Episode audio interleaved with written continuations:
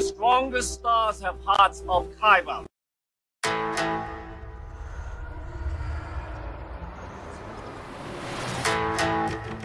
I'm one with the force. The force is with me. Now witness the firepower of this fully armed and operational battle station. We'll use the Force. That's not how the Force works.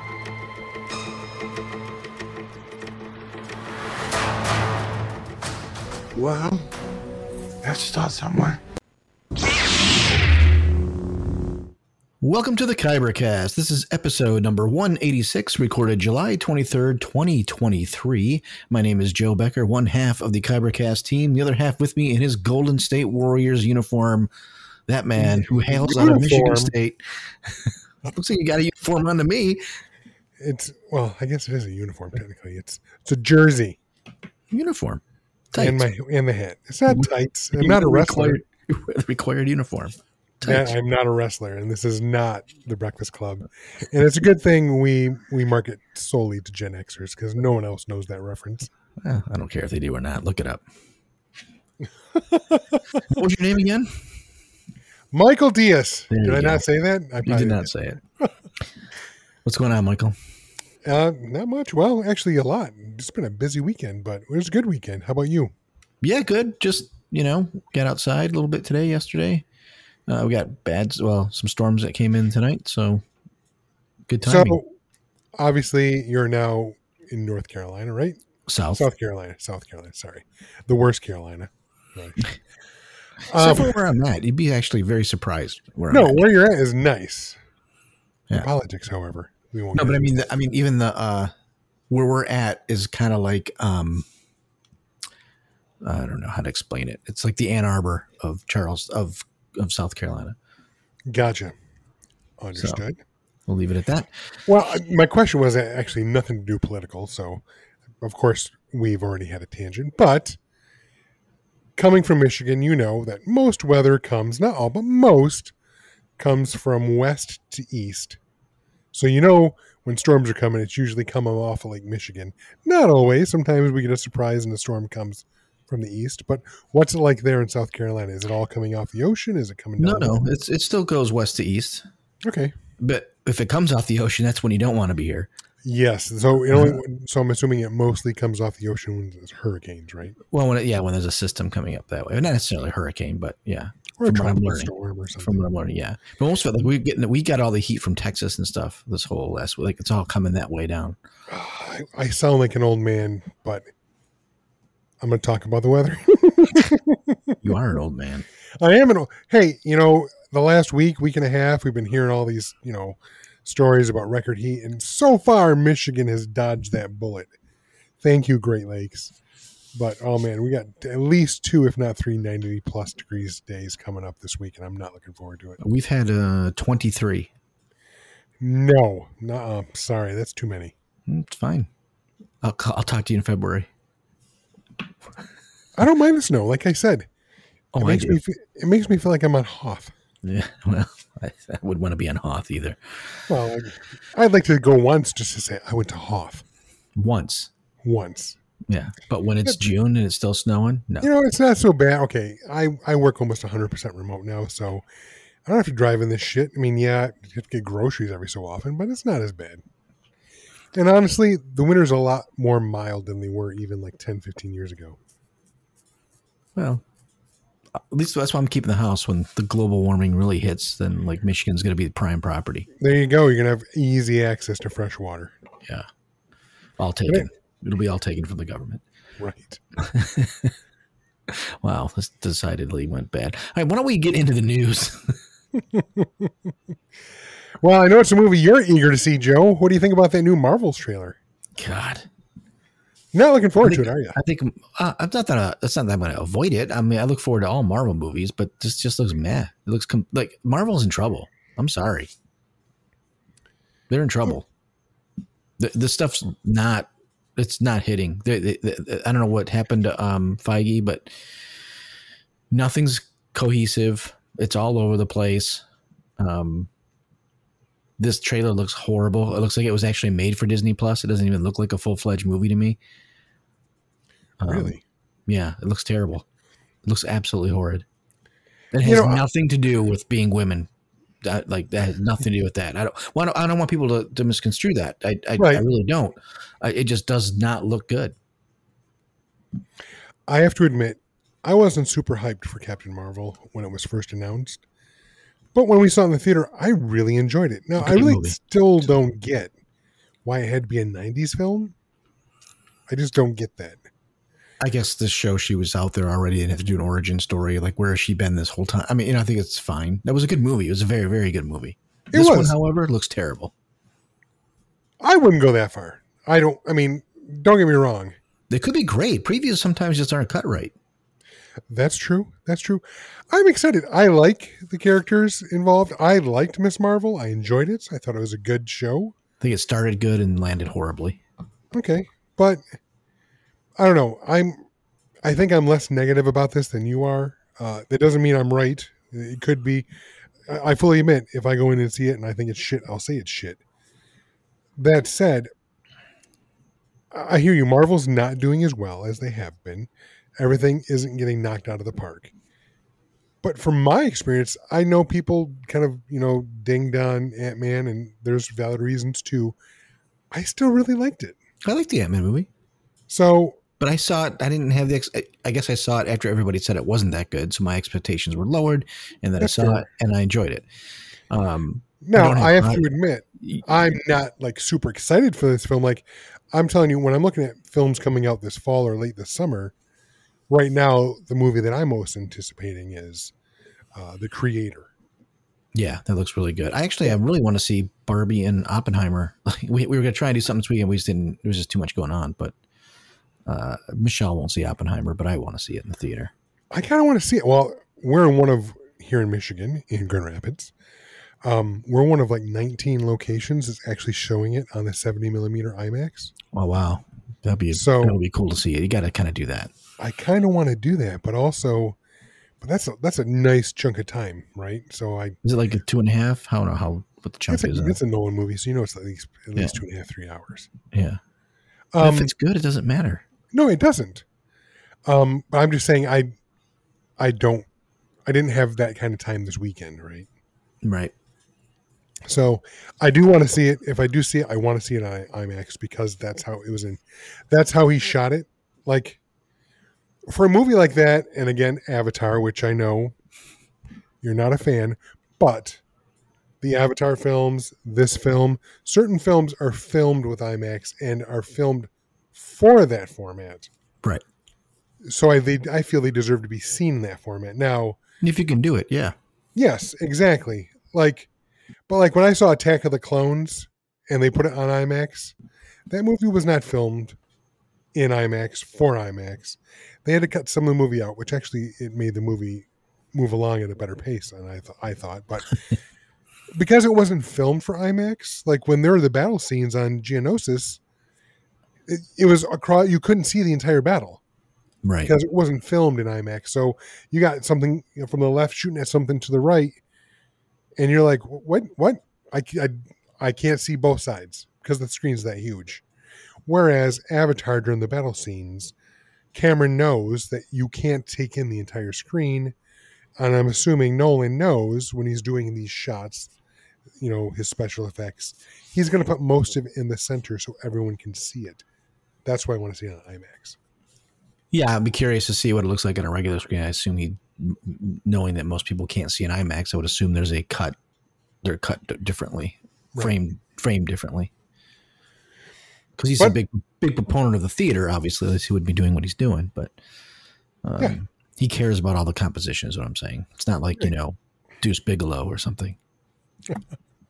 Right? I don't even know why that popped into my head. Deuce. Bigalow on IMAX. Yeah. wow. So yeah, new Marvel's trailer. Eh, we'll see. That's fair. That's a fair take. I can't. I enjoy the trailer, but again, I can't. I'm not going to lie and say, "Oh man, I'm going to be there first weekend. I have to see it." Like when I couldn't go see Black Panther last fall right away, I was bummed. I wanted Right. to see it. Just I couldn't. It's. I don't think the when it comes out in November, and if I can't see it that opening night, I'm to be like, "Oh man." But I will see it in the theater. I have yet to not see a Marvel film I take that back. I didn't see Eternals in the theater, but COVID Well, I didn't see Ant Man. or Black or Black Widow. I didn't see that in the theater either. Everything else I've seen in the theater. Right. Well, we'll see. They're going to have to. Well, we already know that they're going to take a step back, according to Eisner. No, not Eisner. Uh, what's the Disney guy? Iger. Iger. Yeah, Eisner was before Iger. that's right. All right. What's uh? So I watched this Gen V trailer. What you Um, think? I think I don't need it. I want to like finish the boys first. Like spin off. I try and do all these. I think they're just it's getting to be too much now. It's like a little uh X Men series. It's like X Men School or something. Yeah, well, feels that's bit- what X Men is. You know, it's supposed to be you know the school for Yeah. gifted youngsters and blah blah blah. Right. It's I don't know. I love the boys. Uh, I know the last couple seasons. I think this last season I got way far too behind, or was maybe it was the season before, and I had to play pay a lot of catch up, play play a lot of catch up. Yeah, we never But talked I about it because you were so far behind. I know, and I I loved the seasons. I, they're so good. I I don't know how I got behind. Oh yeah, because Michelle doesn't watch it, so I can only watch it, you know, by myself and Right. yada yada. I love the boys. It's a great show, but like everything else, you got to expand the universe, right? Well, some universes don't need to be expanded, so it looks violent. It looks like it's going to be over the top, and yes, it's going to be teenagers, but and apparently this is going to be telling like a concurrent story. I think I don't know if it's to this upcoming season or to the last season, but that's kind of like the timeline. It looks interesting. I'll probably throw it on at some point, but I if it's just being grotesque and over the top to be over the top, I, I don't know if I need that. I mean, I get that's part of the boys. Right. But there is a story there as well. It's well, there not- should be. I I don't know if I'm going to jump on it. We'll see. I'll I'll maybe watch first episode. There's just so much that I don't know if that's going to be one I'm going to jump on. And that's fair. That's fair. Looks interesting, but not enough for me to say, yes, this is must see TV. Right. Well, I'll tell you what. Whatever's in the can now, we're going to have to watch because there's going to be nothing for a good eight months. At some point, there's going to be just nothing out there with a strike. Like Plenty of reality television. There'll be a ton of that. There'll be a ton of that. Like you're not going to see like you know Last of It, all the stuff that we want to like you know Andor's even on pause now. Like nothing's going to be on time. Nothing's you know. We've got Ahsoka, and that's going to be it for Star Wars for quite some time because even with the strike, they can't write the new Star Wars movie, so those are all going to be pushed back another year. Uh, I should probably get my Social Security by the time the next Star Wars movie comes out. yeah, exactly. So, you know, we're we're they don't re- you know just when they it, I'm not picking anyone, but it just seems like just when the movie theater has just started kicking back up, you know, they're going to hit get hit again. So, Well, the streamers will be fine. They'll put some reality thing on. They'll be there. They'll do documentaries or whatever. Um, but the cinemas, the actual movie theaters where people were not going, started coming back. I guess you know Barbie's doing well this weekend, like really well, best so far of the year. And uh, even Yeah, Oppenheimer's Barbie. like 75, 80 million dollars this weekend. Uh, well, even Oppenheimer broke some records too. So right. So people were I think starting those to were come back. IMAX specific. But yes, these, you know, people are starting to come back. You know, people like Indiana Jones, people aren't coming to the theater anymore. But then these two come out, you know, Barbenheimer, and people That's are coming. Well, I think they're looking for new things. I mean, uh, I think you, you can't do all old IPs, and we talked about that last week. So Yep. last week that came out today. As now that we're recording, that's so funny. Well, maybe by the time people listen it will be a week. Exactly. So, anyways, we shall see about V. Well, Speaking about not watching movies for a while, so apparently uh, Warner Brothers is kind of worried about not having stuff to put out, and now they're talking about delaying some of their films, such as Dune Two and Aquaman Two. Now, take this with a grain of salt. None of this has been confirmed as yes, they are moving the dates, but it is something that apparently has been discussed, knowing that their slate is going to clear up here if the strike goes much longer. right. Well, Dune 2's in the can. Aquaman, I heard, was like so bad they might not release it at all. We'll see. We'll see. But I don't want them to delay Dune. I want to see it this fall. I'm looking forward to it. Yeah, me too. I don't want to wait a year just because uh, some major corporation needs to uh, basically extend their uh, profits. Well, that's what corporations do. Well, capitalism's flawed. All, all governments are flawed. Well, yeah, I mean, capitalism isn't government. That's business. Exactly. Well, we'll see what happens there. I mean, everything's going to be late. We're, there's going to be nothing. Well, I think we're, we're gonna. I'm gonna have plenty of time to watch Daredevil season three. There'd be no excuses. We'll go back. You, could- you could be, you could have been watching, like I said, Rebels, two episodes a day. It's 40 minutes. Dude, I'm trying to finish my book. We'll get to Book's that. in going to be there. Book will always be there. No. The words are there. Book is from the library. I've only got a few days left. Uh, how far are you in? We'll get to that when we get to my. Uh, so you didn't even read it. no, I'll get to that. Oh, okay, all I- right. I've, I've read it. All right. Well, go ahead. Your next piece here. Well, you know, speaking of books, this one's just on my radar because I'm a huge fan of the Red Rising series. I've mentioned it here many times. The whole gist is basically a hierarchical hierarchical society about a thousand, two thousand years in the future, where the golds are the top and they're like gods, and the lowest working class are the reds, and they do all the scut work. Something about robots could not be controlled as well, and there was a rebellion or something. So people do all the hard work and the whole entire series is about a red that becomes a gold. They explain that right in the beginning of the first book. Anyhow there was a first trilogy. It's amazing. Their author pierce brown waited a couple years came back out with what was supposed to be a second trilogy.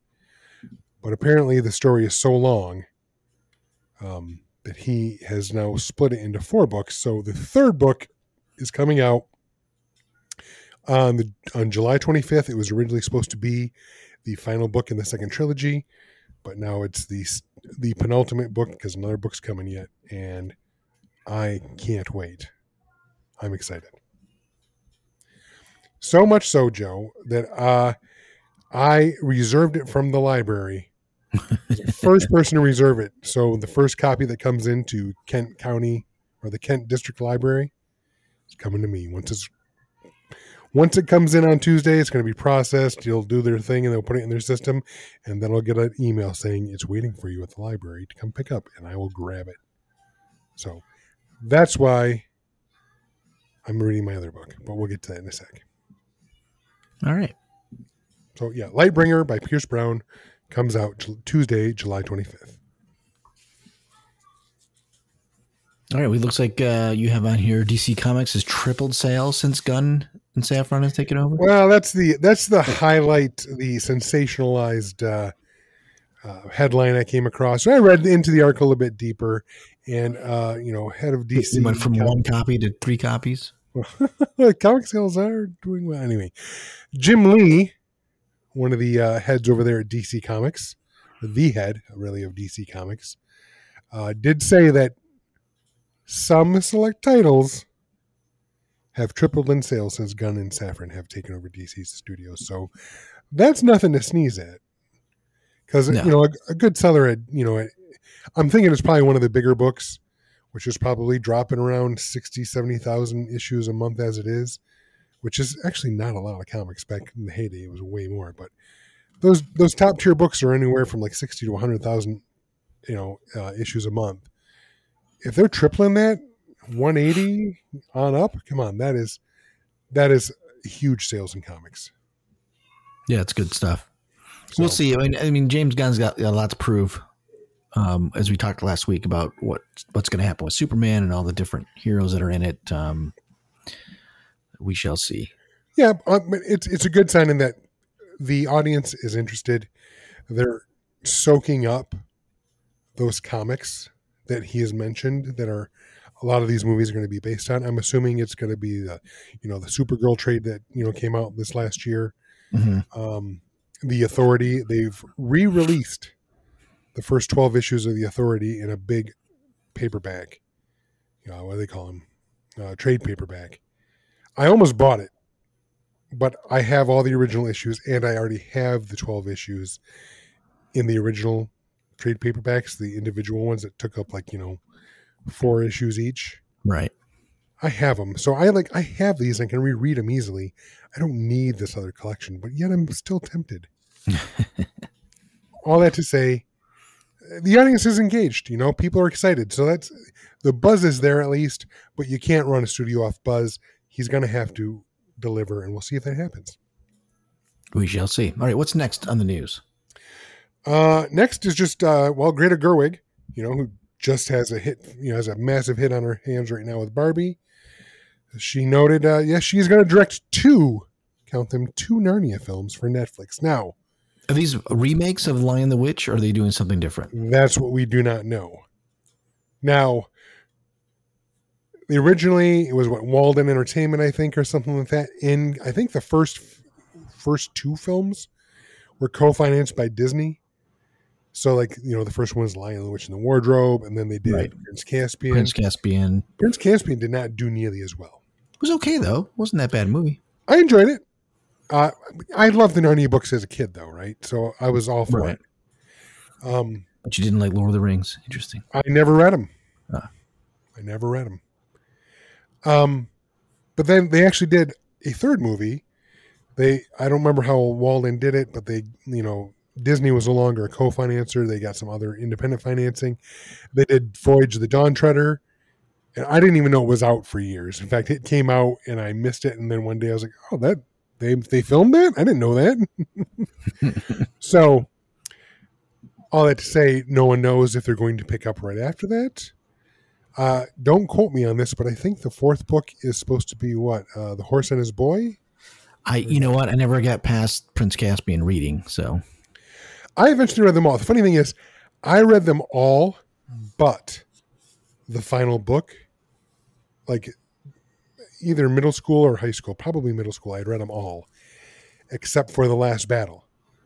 Hmm. And at some point, I was in college. I was taking a, a class for like young, young adult lit, and I had the opportunity. It was an assignment. Read one of these books. I was like, "Hey, I never finished it. I'm going to finish. I'm going to read the last battle right now." And I sat down and read it in a night. It's a quick read, and uh, it wasn't as good as the rest of the books. It was all right. it was all right. Well, I remember. I mean, the movie when it came out. I don't remember when Lion Witch came out, 2010 or something. I don't know when it came out. It did pretty well at the box office. I think. Yeah, the first one did pretty well, enough that they said, "Yes, let's do a second. Yeah. And like I said, I enjoyed the second film, not as much as the first, but I still enjoyed it. But apparently, the audience was not there. And then, Yeah. I mean, when Disney says we're not going to finance you anymore because we don't think you're going to make money, it was probably Right. the death knell. They got another film. So, all that to say, uh, no news yet on as to whether she's rebooting the Narnia universe or if she's just going to jump in because technically, you know, those first three films are about, you know, the first film, the first two films are about the original set of kids.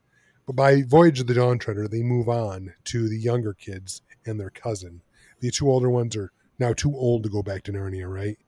Right. So I think with the fourth book, I, if I don't remember, if, if I remember correctly, I think it's a time jump into a different era of Narnia. So theoretically, and then, or maybe it's the fifth book, but one of them is like the magician's nephew, which goes back and you find out that the old man who was, you know, um, letting the kids live there, you know, taking care of the kids, and they were there because of World War II and blah blah blah. You find out the old man, his his uh, his uncle was a magician that first discovered Narnia, Mm. and he lives in the same house. So it both of these, both the next two books are big time jumps backward. So they don't necessarily have to have anything to do with the, the cast that we last saw ten ish years ago. So theoretically, they could tell these next stories, and it fit. They don't have to, or who knows? We don't know. So I think you uh, one piece of news. So we're on our last piece of news, uh, San Diego Comic Con. I'm not sure what you have in there, but I you didn't write it down. But I'm assuming No, maybe I, I put that in there as a placeholder in case there's anything that really there's a couple. Yes. there's a So couple. go ahead. Um, uh, DC Studios. I'm not sure if you knew this, but uh, announced two animated movies coming out. One of them, Watchmen, based off the original. Really? Even after they've already done the film? Yeah, but that film's not exactly like the comic. It's pretty close. It's close, but you know, I, I'm fine seeing it as an animated. I think it'd be fantastic. I'm happy. Oh yeah, I'll watch it as animated. It'll probably hew closer to the comics because you know the, the the art in the comics. It was Right. very nine panel, boom boom boom. That would translate very well to animation. Yeah, it, it says it's going to be well. From what people are thinking, it's going to be a straight up uh, adaptation of of the books, which would be awesome. Or maybe they're doing it with the sequel comics, which I never finished, which I but I own them all. Um, or the, yeah, yeah, the Watchmen the the that just came out like last year, like twelve episodes, twelve of them. It was more like two or three years ago at this point, Joe. Is it really? Uh, and then Because I have them too, and they're in a box somewhere to my right here. like, allegedly too that they're coming out with uh, an uh, animated version of Crisis on Infinite Earths. Oh, I'd be into that too. So those are two. Um, if anything, DC gets right is their animation department. Yeah, I will say 100% their animation has been better until Marvel Studios took over the animation with like What If, which I know you didn't love. The, the movies they did before were just, they weren't expected to be considered canon in any way, shape, or form. So Marvel just put out movies or whatever. Not that DC were considered canon, but they seem to have a better polish to them, better cast, more, better scripts, right? Right. They seem to put the time in. Exactly. Exactly. So I'm all for this. I really am. It could be good. It could be good. So that's that's what I got out of the Comic Con that was worth anything to me, anyways. Um, I'll just say about this Comic Con, it's it's weird. I mean, I get it. This is like one of the a lot. Some comic book companies like DC didn't show up last year, which was the first Comic Con. You know, kind of post COVID, right? Right. So everyone was so excited for this year. All these stars are going to be there, and then the SAG strike happened, which support the actors, support the writers. Hundred percent, not saying we shouldn't, but they can't promote anything now. So it's it's been a far more comics based Right. Comic Con, which I'm not against. I mean, Comic Con when it started in the late 70s, early 80s, I think early 80s, you know, maybe it was in a basement somewhere with like a couple thousand people showed up. And I get that it's become this multimedia juggernaut and that's where all the buzz is and stuff. But there is a part of me, the inner nerd, that's like, I'm glad this year that it's more focused on comics. That make sense? Yeah, it's good. It's good. It's got to get it back to there, a lot of those places. A lot of the um, big studios are pulling out of that anyways to do their own thing. You know, Disney, D twenty, like they're not giving the power to a third party, right? Which is foolish in my opinion. I know they want to make the money, but sometimes it's good to have, you know, your fans create something. I mean, D23, okay, that can make sense just because of the, you know, breadth of IP that Disney owns. But years ago, I went to Celebration. I don't remember which celebration it was. It was the one that was in In- Indianapolis. I remember that only because it was drivable, right? hmm And I got a press pass to go to for three days. Now, I had been to comic book cons, comic book conventions many times, especially Wizard World, which was at the time the second largest in the world. And I would go all three days and love it all three days, go to panels and stuff. My experience with Celebration was okay, after a day, I'm done. I would go all three days, but I was like, unless there was some panel you really had to hit, it wasn't like it was, I mean, it's all Star Wars all the time, and if that's what you want, that's fine. But I have many, many, many, many geek interests. I couldn't find that Star Wars could keep my attention for a full three days alone. Yeah, mine it did for me, but Well, That's all right. to be fair, Celebration has gotten bigger, and yeah, one in Chicago got- was awesome. Yes. So, you know, now they do it. How often do they do the celebration now? Every. It's not every year, is it? It's shotgun. They did two years in a row. Now they'll stop. Then they'll, you know what I mean. So Gotcha. who knows?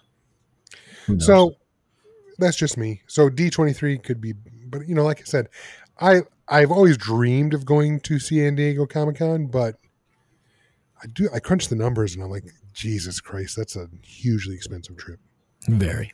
Well, you got to get tickets, which you might not get, and that's the lottery for that. And then you probably may not get a hotel room because they all go the same day. Right. And then I'm sorry, I'm almost 50 years old. I'm not sleeping on a floor anymore with eight other people in the room. No. But on top of that, I No, no. buy a lot of geek stuff. You know how much I'm paying shipping to get all that stuff back? Chicago was easier because I could drive a car, buy a bunch of stuff, bring it back to where I was staying. Well, you usually drive to. California, I'm not driving to San Diego. but you can. I could. Three hour drive to Chicago is much more manageable. I don't know. At least nobody's getting anywhere in, air, in airports right now. Well, there's Everything, that. nobody's working. Um, all right, let's move on. We've we've got a lot to talk about still. So, uh, jump into your geek this week, Michael. Well, as uh, Joe has uh, alluded to, yes, I'm still reading To Sleep in a Sea of Stars. I'm now somehow, somehow, somewhere in the 600 page range or something. I'm like 70% through this book. I'm trying to finish it, but man, is it long. This book, I'm starting to think, is way too long. But as soon as I'm done with it, like I said, Lightbringer comes out the 25th. It's got to go be processed through the library, so it'll probably be ready for me late this week. So I still have time to finish this book before it comes out because that's gonna um, that's gonna eat up all my free time, which means I can't watch Daredevil season three No, you can't. Or Rebels. or Rebels. All right. How about you, well- Joe? Well, my geek this week, uh, besides not reading anything, um, I did watch the. Uh, I've been too busy. Uh, the D, there's a new DC documentary on Max. Uh, it was a three episode um, documentary, which is pretty good. It's it's okay. They, it it's hard not to see it for a giant commercial for what is already streaming on Max because they kind of jump to the new movies a little bit quick. Um, but they get into the history of DC, but they don't pull any punches either. They pull on how like Marvel kicked their ass uh, back in the day in the 60s, late 60s and stuff like that when DC was like stuck in the 50s mindset and Disney in and Marvel did a certain, you know, humanized their heroes and did those kind of things. Um, it did reflect to me, I got through episode two, there's one more left. It did reflect to me that really the best time that I know in my lifetime for DC is like 85 to like 98 you know like th- those were like major milestones in comic books when you get dark knight returns you get watchmen you get Oh yeah, the, the way things have changed they, they they did a great job at that particular time um but you know you've got patty jenkins in this you've got you've got a lot of people in this documentary that are talking and um and how much like the richard donner film meant at the time the first superman um was a huge investment uh oh I'm sure. I mean, I don't know. You can almost talk about superhero films in eras, right? You've got the Superman Donner era, and then 78 to you're right, right. 82 83 84 somewhere like that i can't remember And then comic book movies kind of suck until Batman in the late 80s, right? Another 10 years later. 1989 That's right. And then that's kind of it until what? The X Men in 2000? Was that it? uh, so spider-man Spider Man. I'll give you Spider Man. Yeah, that was genre shifting right there. Yeah. Spider Man finally showed us that, yeah, you're right. The first Spider Man, the Raimi Spider Man, that showed us huge. this is what comic book movies could be. And Yeah. without that film, we wouldn't have the MCU how it is now. no no no but the So, point yeah. is, is like it's a, it's a decent documentary i learned a lot um they they did I mean like i said they they they didn't really paint over too many things and how they I'm, I'm not done yet but uh um through the basic corporateness of it um and the you know if you watch this documentary you realize it's basically two women that have saved that company let, allowing people to do certain things and create new things. Uh, it was the women that uh, and, and i wish i could remember their names but i just watched it and i didn't take notes. Um, just kind of came up. So and i'm not quite into the names of any comic people. Like i don't even know guys names other than like alan moore you know? It's like okay great. I know that Well, the name. longest time, I think the EIC there was what, Paul Levitz? I, yeah, I don't know. Sure. But uh, I think you're, I think one of the women you're probably thinking of, and I can't remember her name is, is it Catherine something or no? Are you talking about the woman that kind of uh, spearheaded the launch of? Um, she's the second woman Vertigo? vertigo vertigo she's the second one of this it was her boss that from dc that gave her the leeway to go do it yes, Um, without Vertigo. I mean, Vertigo helped bring about a much more mature era of comics right at the right, Right. time. Right. Um, you know, they got into the nitty gritty, even like Sandman and Alan Moore. Was it Alan, no, Neil Gaiman, rather. Sorry. And Sandman, where they gave him, he found this character, obscure character, and created a whole new. Um, because like I guess Sandman was an old character. They didn't do Way anything old. with they didn't do anything with it. And he just like said, Well, what if he was trapped this whole time? And that started the whole story. Like like he you know, it was interesting how he got to that. Um, and why he wasn't in the universe this whole time between the that comic and when he was coming his out. When his was coming out, I should say. But uh, it's good. It's uh, worth a watch. But it is a little bit it steers a little bit into what Max is uh, streaming all the time. Like, you know, there's way too much talk about the Aquaman movie. I don't know. But good. Karen Berger, by the way. Karen Berger was her name. Yes, that's the person. I haven't seen it, so I don't know who the other woman is you're talking about, but I think I know. I think I know you're talking about. I think she was basically the other side of the coin of Paul, if I remember correctly. I can't remember her name off the top of my head, uh, but I know she was in the '80s. I think late '70s, early '80s. 80s. Yep, I know. I know who she is, and I'm sure as soon as we're done recording, I'll go, "Oh, so and so." Yeah. Anyway, Um, anyways, that's mine. Um, so before we get to the main topics, let me just jump right over to our Patreon page. If you'd like to give us a little shout out there, go to patreon.com slash kybercast and check out that. All right, Michael, let's do this. Let's talk Star Trek Strange New Worlds first. We've got two episodes, uh, but a third one came out today, which, or well, the seventh of this series or this uh, season came out yesterday. Sorry, uh, the 22nd. I didn't know that was coming out. I would have watched it, but uh, the two that we are going to talk about are Charades and Lost in Translation. well, I put them on there. Did we talk about charades last week? I think we did a bit, didn't we? The whole Spock being human and all that. Yeah, I think we did. Okay. So I think we can focus on Lost in Translation. I'm going to have you start because you texted me first thing yesterday after you saw it. And I just get the ball rolling, Joe. Oh, I'm like, why even have Pike in the show? Why is that? He's, he's, he's, he's one of my favorite characters. They've done shit with him this whole season. They've given more screen time to Kirk than ever is fucking needed in this ep- this series. He's had two main episodes, more than Pike. Like, why why even have him? Why have Pike kill him now and put Kirk in there and do what you want to do anyways? Um, it's it's the show is really getting to me because it's just fucking another terrible episode. Um, it, it I liked the first season, but this was just like I don't know. It's like every there's no absolutely zero reason to have Kirk in this episode when Pike could have done everything that Kirk did. Zero reason other than like to have, they got Kirk in this episode for the last fucking shot of the episode. That's why they had Kirk in this episode. So you had that shot. No other reason. Period. Okay. So let me start with the positive. There wasn't any. I like this episode. It's fine. You like them all, but that's okay. I don't like them all. I want to like them all. I like this one just fine. And okay, is it my favorite of the season? No. Gun to my head, this is my least favorite of the season, this episode right here. That's not necessarily a mark against the episode.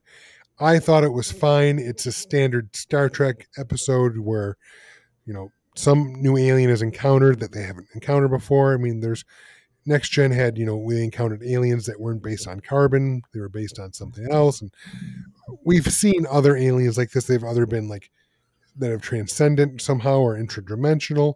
So again pure star trek that's not what i have a problem with. But i have to agree with you 100% when, when you texted me that first you know on saturday you know got me thinking I was like, all right, I'm I'm ready. I'm ready to have the opposite opinion of Joe, just because I know I've been enjoying this season, right? More than you. Yeah. So I went in thinking, oh, I'm going to think the opposite of Joe. I'm probably going to watch this episode and go, oh, it was great. I, I'm not going to lie, it was not great. It was fine. I I enjoyed it, but it's not my it favorite. way, I like that they were focusing on Uhura. She had her. It was like her episode, but then you- Kirk take, takes everything away from it. Right. See, again, I don't have a problem with that either. So let's not let's make it clear. My problem isn't that it's an Uhura episode. I like that this series, very similar to Next Generation, and I'm going to say this over and over again over the course of the series, similar to Next Generation, they take the time to do character specific. Yeah, that's episodes. cool. I don't mind that part of it. I love it, and I like this take on Uhura. I Mhm. like her. So let's get let's make that clear. That's not my problem with the episode. It's not mine either. Exactly. And I'm not saying it was, uh, but just so we're clear, yes, we don't have a problem with a woman of color being the focus of this episode. She was good. Her She's acting was good. fantastic. It was an interesting episode, but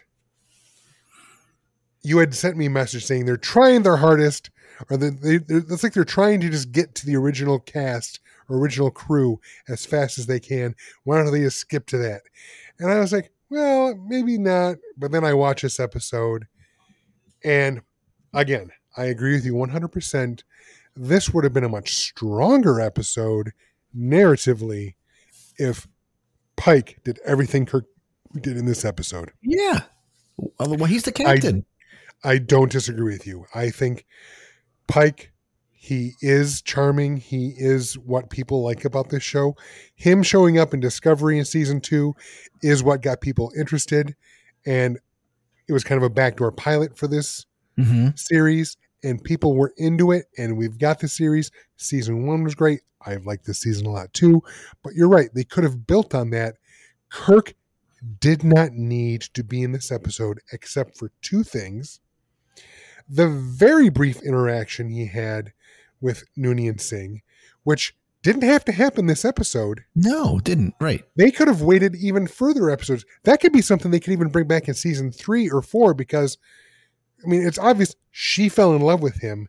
So to have him show up at another point in time and twist that dagger, that could be something recurring. It didn't have to happen this episode. And then again, I agree with you. That scene at the end where you find out that Spock also finds Kirk's brother annoying. And he's like, Why don't you join us? Okay, I get it. This is the very first instance where Kirk and Spock become friends, right? I get they're laying that down. They didn't have to do that episode, this episode either, because you, now I'm like, okay, here we have Uhura, we have Kirk, we have Spock, you know, basically half of the original series crew bonding. Yes, we know it has to happen at some point. But why season 2?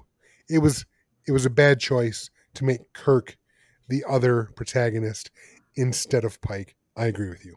He just sucks up all the space. Like it's not about him, but they made two episodes mostly about him. I didn't have the problem. I didn't have the problem. I didn't have a problem with the Noonien Singh episode where they went back in time. I know you don't like the going back in time thing, but again, it's Star Trek. They do it all the time.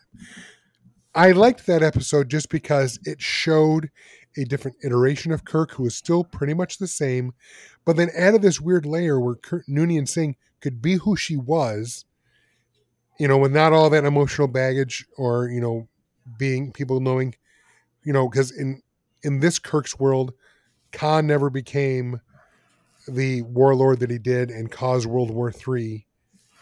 Um, she didn't have to live with that baggage in his eyes, and he liked her for her and didn't have any preconceived notions of who she was just Right. based on her name. I liked all that, and in that particular episode, it worked. I liked. I'm not a huge fan of this actor that's playing Kirk. I mean, nothing wrong with him. I just do we need another Kirk? Why do they keep hinting at fucking Kirk being captain? I don't care about that. I'm, I want to focus on Pike and this crew that is right now. I think that they're worried that they're not making the money that they want to on the streaming stuff. They're not getting the viewers they want, so they're trying to get to the original cast somehow, or not cast, the original characters, uh, as quickly as possible, so they can do. I, I think they may remake every episode. I, I think it's in the back of their head to remake every episode that was from the '60s and just start to jumpstart it. I I hope that's not the case. I really do. I don't. I I have to say, sometimes reboots are good, sometimes they're not. But they've already, in my eyes, they've already rebooted Star Trek. They rebooted it, t- fucking ten years ago, thirteen years ago, with the J.J. Abrams. You know, Abrams verse, But, Kelvin verse. but like either like or dislike what he did with it. Like if you're a Trekkie or not a Trekkie, getting the timelines. The only the, the one thing that I don't think anybody would ever argue is that he casted it really well. Do you mean? Like he did cast it well or didn't? I think J.J. Abrams casted it very well. Regardless I if, you agree with you if, you, 100%. if you if you don't like the stories or you don't like what it did to the timeline, I get it. But at the end of the day, he casted it really fucking incredibly well. I agree. I agree. Everyone was fantastic. Yeah. Yeah. N- mean- no arguments there. Karl Urban was great bones. It was just they I really liked that cast. I agree. And but I'm not I mean, yes, I get that now Hollywood will reboot things in less than 10 years. It happens. I mean, even Spider-Man was rebooted less than the last Many reboot. times. Right. I get that. But I have really not any interest in seeing another rebooted TV cast of the original series cast. I just it's probably going to happen at some point and I I, I accept that they're going to reboot it again at some point. They're just going to it's it's you know what a 60 almost 60 year old franchise at this point. People keep aging out. They're going to have to reboot it. I get that. I just don't want to see that. No, the first season of Strange New Worlds was fan fucking tastic. I'm not saying they have to repeat that this season, but learn what worked from that first season and keep doing that. Don't keep trying to bring in all these other members of the original cast. Okay, so so we heard Scotty's voice at the end of the, of the season one finale, and Right. people got excited, and that was fine to just have that. But then, literally, like a couple weeks later, they said, "Oh, uh, this so and so, I can't remember her name. Carol Kane is that her name? Right. She's now the head of engineering on the Enterprise. Sweet. I'm glad. I'm I'm okay with the Scotty kind of wink and a nudge Easter egg. He's not coming on board yet. We know he'll come on board eventually. Not today, and I'm okay with that. I I don't need to keep seeing Kirk. He's not the character we're focused on right now. It's supposed They to are be this they are this year though. Like like Pike has Pike's character has done nothing. He hasn't done much. You're right. I mean, He the most we've seen is that you know he he defended obviously his uh he wanted to help defend his number one and then obviously he had his issues with you know the woman he loves and blah blah blah Yeah, the memory the memory episode. that was good give This us more pike give us more pike Yeah, it was just yeah. so I, I, I figured this was going to be a shorter episode because you and I agree 100% of this, I think. Well, not 100%. I still like the episode, but I agree. Pike should have had just about every scene that Kirk had, and it would have been a much stronger episode for this cast if they had done that. Yep. We'll see what happens. I guess uh, your buddy Jonathan Frakes is the director of episode. Why, why is he my buddy? Well, he's next gen, right? Isn't that your that's your peeps? But that's that's your that's like don't get me wrong, I do love Jonathan Frakes, okay? But as the the most attachment you have to Star Trek, I think, is next gen. No, the most attachment I have to Star Trek is like Wrath of Khan. Well, that is a good film. I mean, I just I just liked it at the movie theater. That's that's like, yeah, that's that's the biggest. I didn't I didn't I never had any great connection to Star Trek. It's I thought you watched all of next gen. no no like I watch it here and there. I never watched all of it. Oh, well, my bad. Yeah, no, I You're not Yeah. a Trekkie and you're okay with it. no, I'm totally okay with it. One hundred percent okay with it. I think they can be better. I think they can be smarter. I think they can do different things. And I I think that this season of Strange New Worlds has done nothing new for the, the franchise. In fact, it just keeps taking old things and re kind of hashing them the same way it's always been done. To your point of saying, well, they always do that in Star Trek. They always go back in a season. They always like, how about not always doing something? How about taking the time to push the boundaries like the original season, uh, series did? Like push it, like take it to a spot that you don't think it's going to go. Like, like none of. I can tell you this: the reboot of Battlestar Galactica is a million times better than anything that Paramount's put out for Star Trek in the last five years. Well, I can't argue with you there. I Battlestar Galactica was one of my favorite series of all time. It's great, right? Like they pushed it. Like they didn't try to make the '70s show. Thank God. Right. Well, I liked that as a kid. When I was a little kid, it was fun. Oh, I liked it as You a know? kid too, but once I once I grew up and rewatched it, I'm like the battle scenes watch this? Right. always the same. Yeah, it was the It's same. the yeah. same five shots because they didn't have a and, budget. and half of them was them taking off. Um, yes. we need to fill 30 seconds. Yeah. Let's launch the fighters. Yes, exactly. But the point is, is they pushed it right. They said, "What can we do differently?" And they're not doing anything differently anymore on this this series. Like it, they keep doing old tropes that that Star Trek has played, and they're shoehorning characters in to get to somewhere. Like I know because the, what sells is Kirk, Spock, McCoy, um, Chekov, O'Hara, O'Hara. You know what I mean? Scotty. Like these Sulu. Sulu. like, Those are the ones. Those are the names, right? That's the Luke, Leia, Han. Like Right. that's what they're trying to get to because they're in trouble. And they don't know how to make this. They don't know how to make Star Trek sell. Well, I haven't seen the streaming numbers. I don't know that they're in trouble. I I think by far Strange New Worlds is the cream of the crop as far as it comes to Star Trek. It's better than Discovery. I mean, up until its third season, Picard was a turd. So it is the best, but is it doing enough numbers to get that flagship, you know, series? I don't think they're getting new subscribers. Put it that way. Well, if they wanted to build on it, you're right. They're doing it the wrong way, in my opinion. Do something different. Like push it. I'm not saying I you don't have to, like use cuss words and things like that, like the last like Discovery wanted to.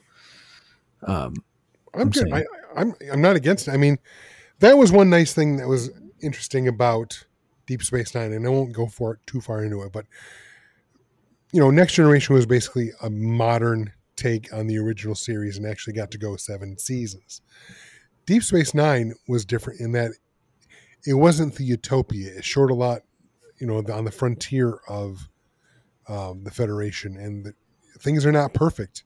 And there's war crimes and there's there's you know war going on and all that. And it's just it's a darker show but it it shows you that not everything is utopia and fantastic. And i appreciate that take on deep space nine. That was its different take then of course voyager went another way saying you know you, we don't have the entire federation to rely on. We have to you know rely on our wits and our be able our ability to be diplomatic and blah blah blah. So each show has had its own take. So i get what you're saying. What is unique about this show? And if they keep retreading previous tropes like you're saying it's not giving anything new to us. And maybe that's what it needs. It does need it. All right, let's move on to uh, Secret Wars four and five. Um, since I started Star Trek, I'll let you start uh, Secret Wars. I enjoyed this last episode. It's most particularly Harvest.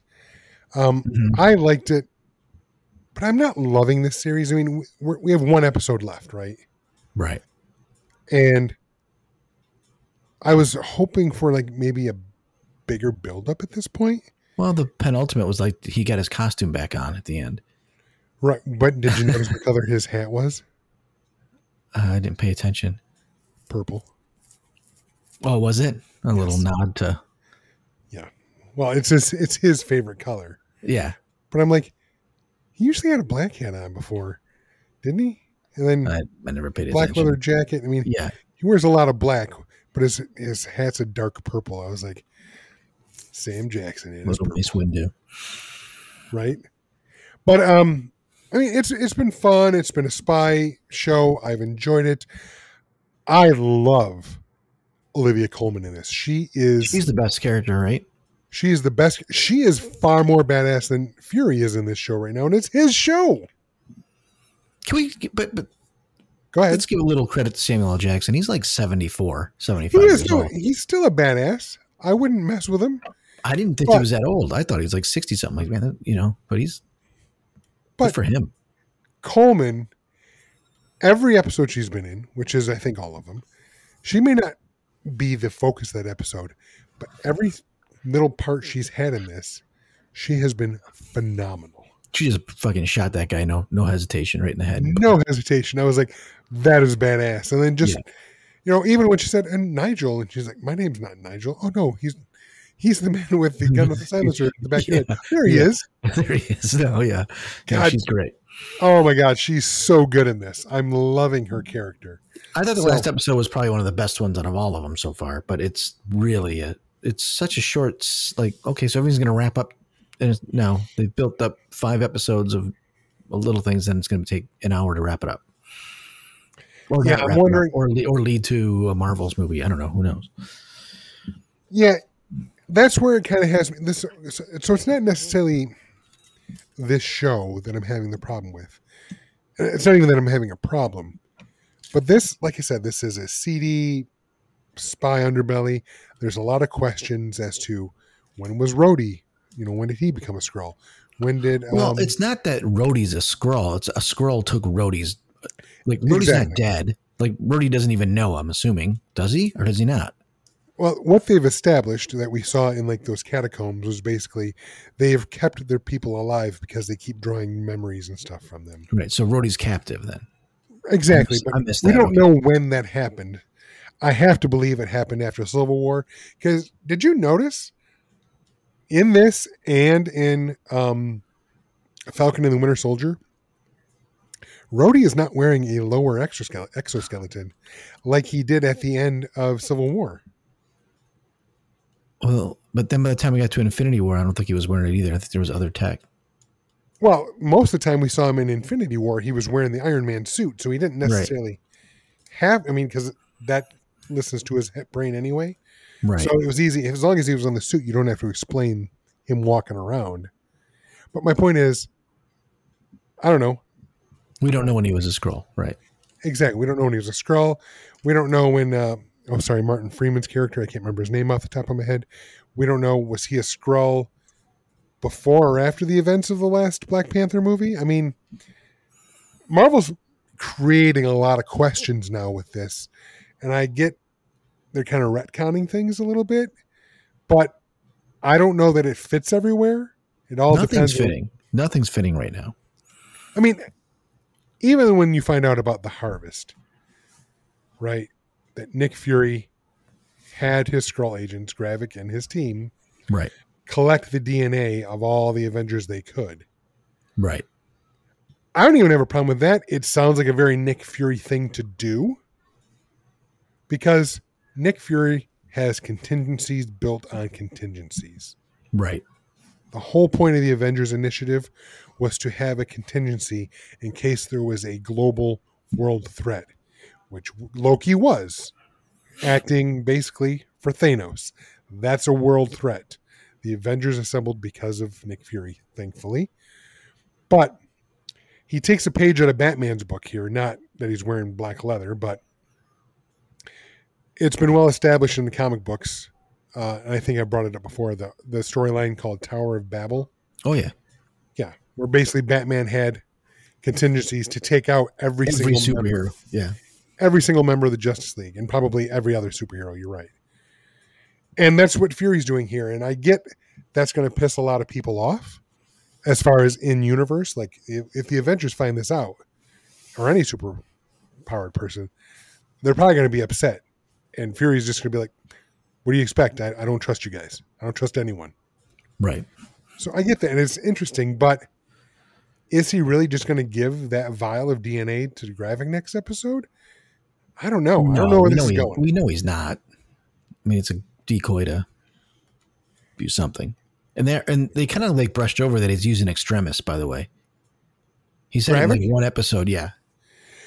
Yeah, they haven't they haven't really come out. He obviously has Extremis and Groot. Now, if you look at some of like uh I I watch I watch those recap episodes uh, for from Screen Crush, so they really go into that. But there's a scene when you know they show it on the on one of the computers, the DNA when he was talking about the different, you know, when, they were, when he was talking to the the committee about the Super Skrulls.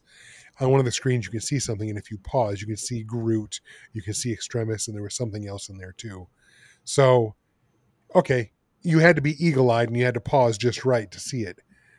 But yeah, it's obvious that Gravik has the Groot and uh, Extremis. Uh, He's well. Uh, Gravik did say extremis too. He said the words. Right. Um, and that was one of my favorite Iron Man comics. Actually, I read that series. It's you know Written by Warren Ellis. where it becomes part of him. He is Iron Man. He actually sheds the suit and it becomes a thing. But um yeah, you know, hopefully the you know, let's just say Marvel's it's just kind of everywhere. I, I, I liked how they kind of glossed over the she goes, Why don't you just call one of your friends to come down here and help out? And he, you know, kind of explain why. Because they, a they can't afford them in this TV show, but b we can't afford them. yeah, But yeah, I. It's kind of a flimsy excuse. Well, uh, it is a flimsy. my excuse. mess. My yeah, bullshit. Like th- these people could take over the planet. You're not gonna fucking call the Avengers. Not not buying that. Yeah, you're on the cusp of World War Three. Right. You've saved the world how many times, but you're not going to call on the Avengers to stop World War Three. Yeah, it's really I call bad. bullshit. I call bullshit too. yeah. Yeah. So yeah, this show is not perfect. I'm No. enjoying it. This is, but I think Marvel's in trouble. Like I said earlier, I think they've got too many things going on. I think Iger's right. You gotta slow shit down and get back. Like there's still a fucking celestial on the ocean. Still not talking Still not referencing. Still not referencing. Well, Um, I- I think they might have too many cooks in the kitchen because while I'm enjoying this series and it does have a lot of potential repercussions coming for the next films, we also know that the big bad is supposed to be Kang. maybe. Well, the, the Avengers Kang Dynasty kind of makes it clear he's the big bad, right? Mm-hmm. Yes, they could change yet. the name. They could change the name because originally it was Avengers Infinity War Part One and Two. Then they change it to Infinity War and Endgame. Fine, they could change it, and they could totally, you know, the movies haven't been filmed yet. They're still a thousand years away, so they haven't been written yet. Exactly. So maybe Kang is not the big bad after all, but they certainly seem to be alluding to that through Ant Man and Loki season two coming out. So how how many different ways can the world be in peril, either from another dimension or now from the Skrulls or whatever else is happening? So So it's going to happen in a couple months with Marvels. Exactly. I mean, obviously that seems to be Kree related, which is again another intergalactic or interplanetary foe. So yeah, it makes sense to have the Avengers involved then too. But apparently, we're only going to focus on these three people in the Marvels. Makes sense, but there are too many cooks in the kitchen. I I'm a little bit worried about how the series is going to end because even though I'd like to see it end strongly and maybe somehow lead into the Marvels. I don't know. I, I, I don't know how they're trying to get a lot of these puzzle pieces to fit, and I don't know if it's going to work. Yeah, we'll find out. All right. So- well, how can people tell us what they think of both Star Trek New Worlds, Season 2, Strange New Worlds, and Secret Wars?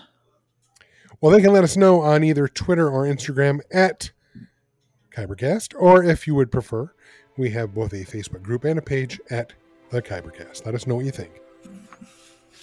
And if you'd like to help out the show, make sure you check out patreon.com slash kybercast, or the best way to help the show is to smash that subscribe button. Tell your friends about the show. They can find us at pretty much any podcatcher that they so desire, or send them to kybercast.com. All of our episodes are streaming there, and uh, you can also buy some swag if you want. Um, it's been a slow week, really, even though we, we we got through those two episodes between now and then. Michael, I don't know if you're are you, you know if I see Barbie, I'll let you know. You let me know. Um, I will be out of town next Sunday, so we'll have to talk and see when we can do the next episode. Okay. We'll see. It might be late again, folks. Sorry, it's been a goofy year. It's all good. It's all good. Anything else on your end, Michael? I'm good. All right. Until the next time, this is the way. I have spoken. What a piece of junk. Boring conversation anyway.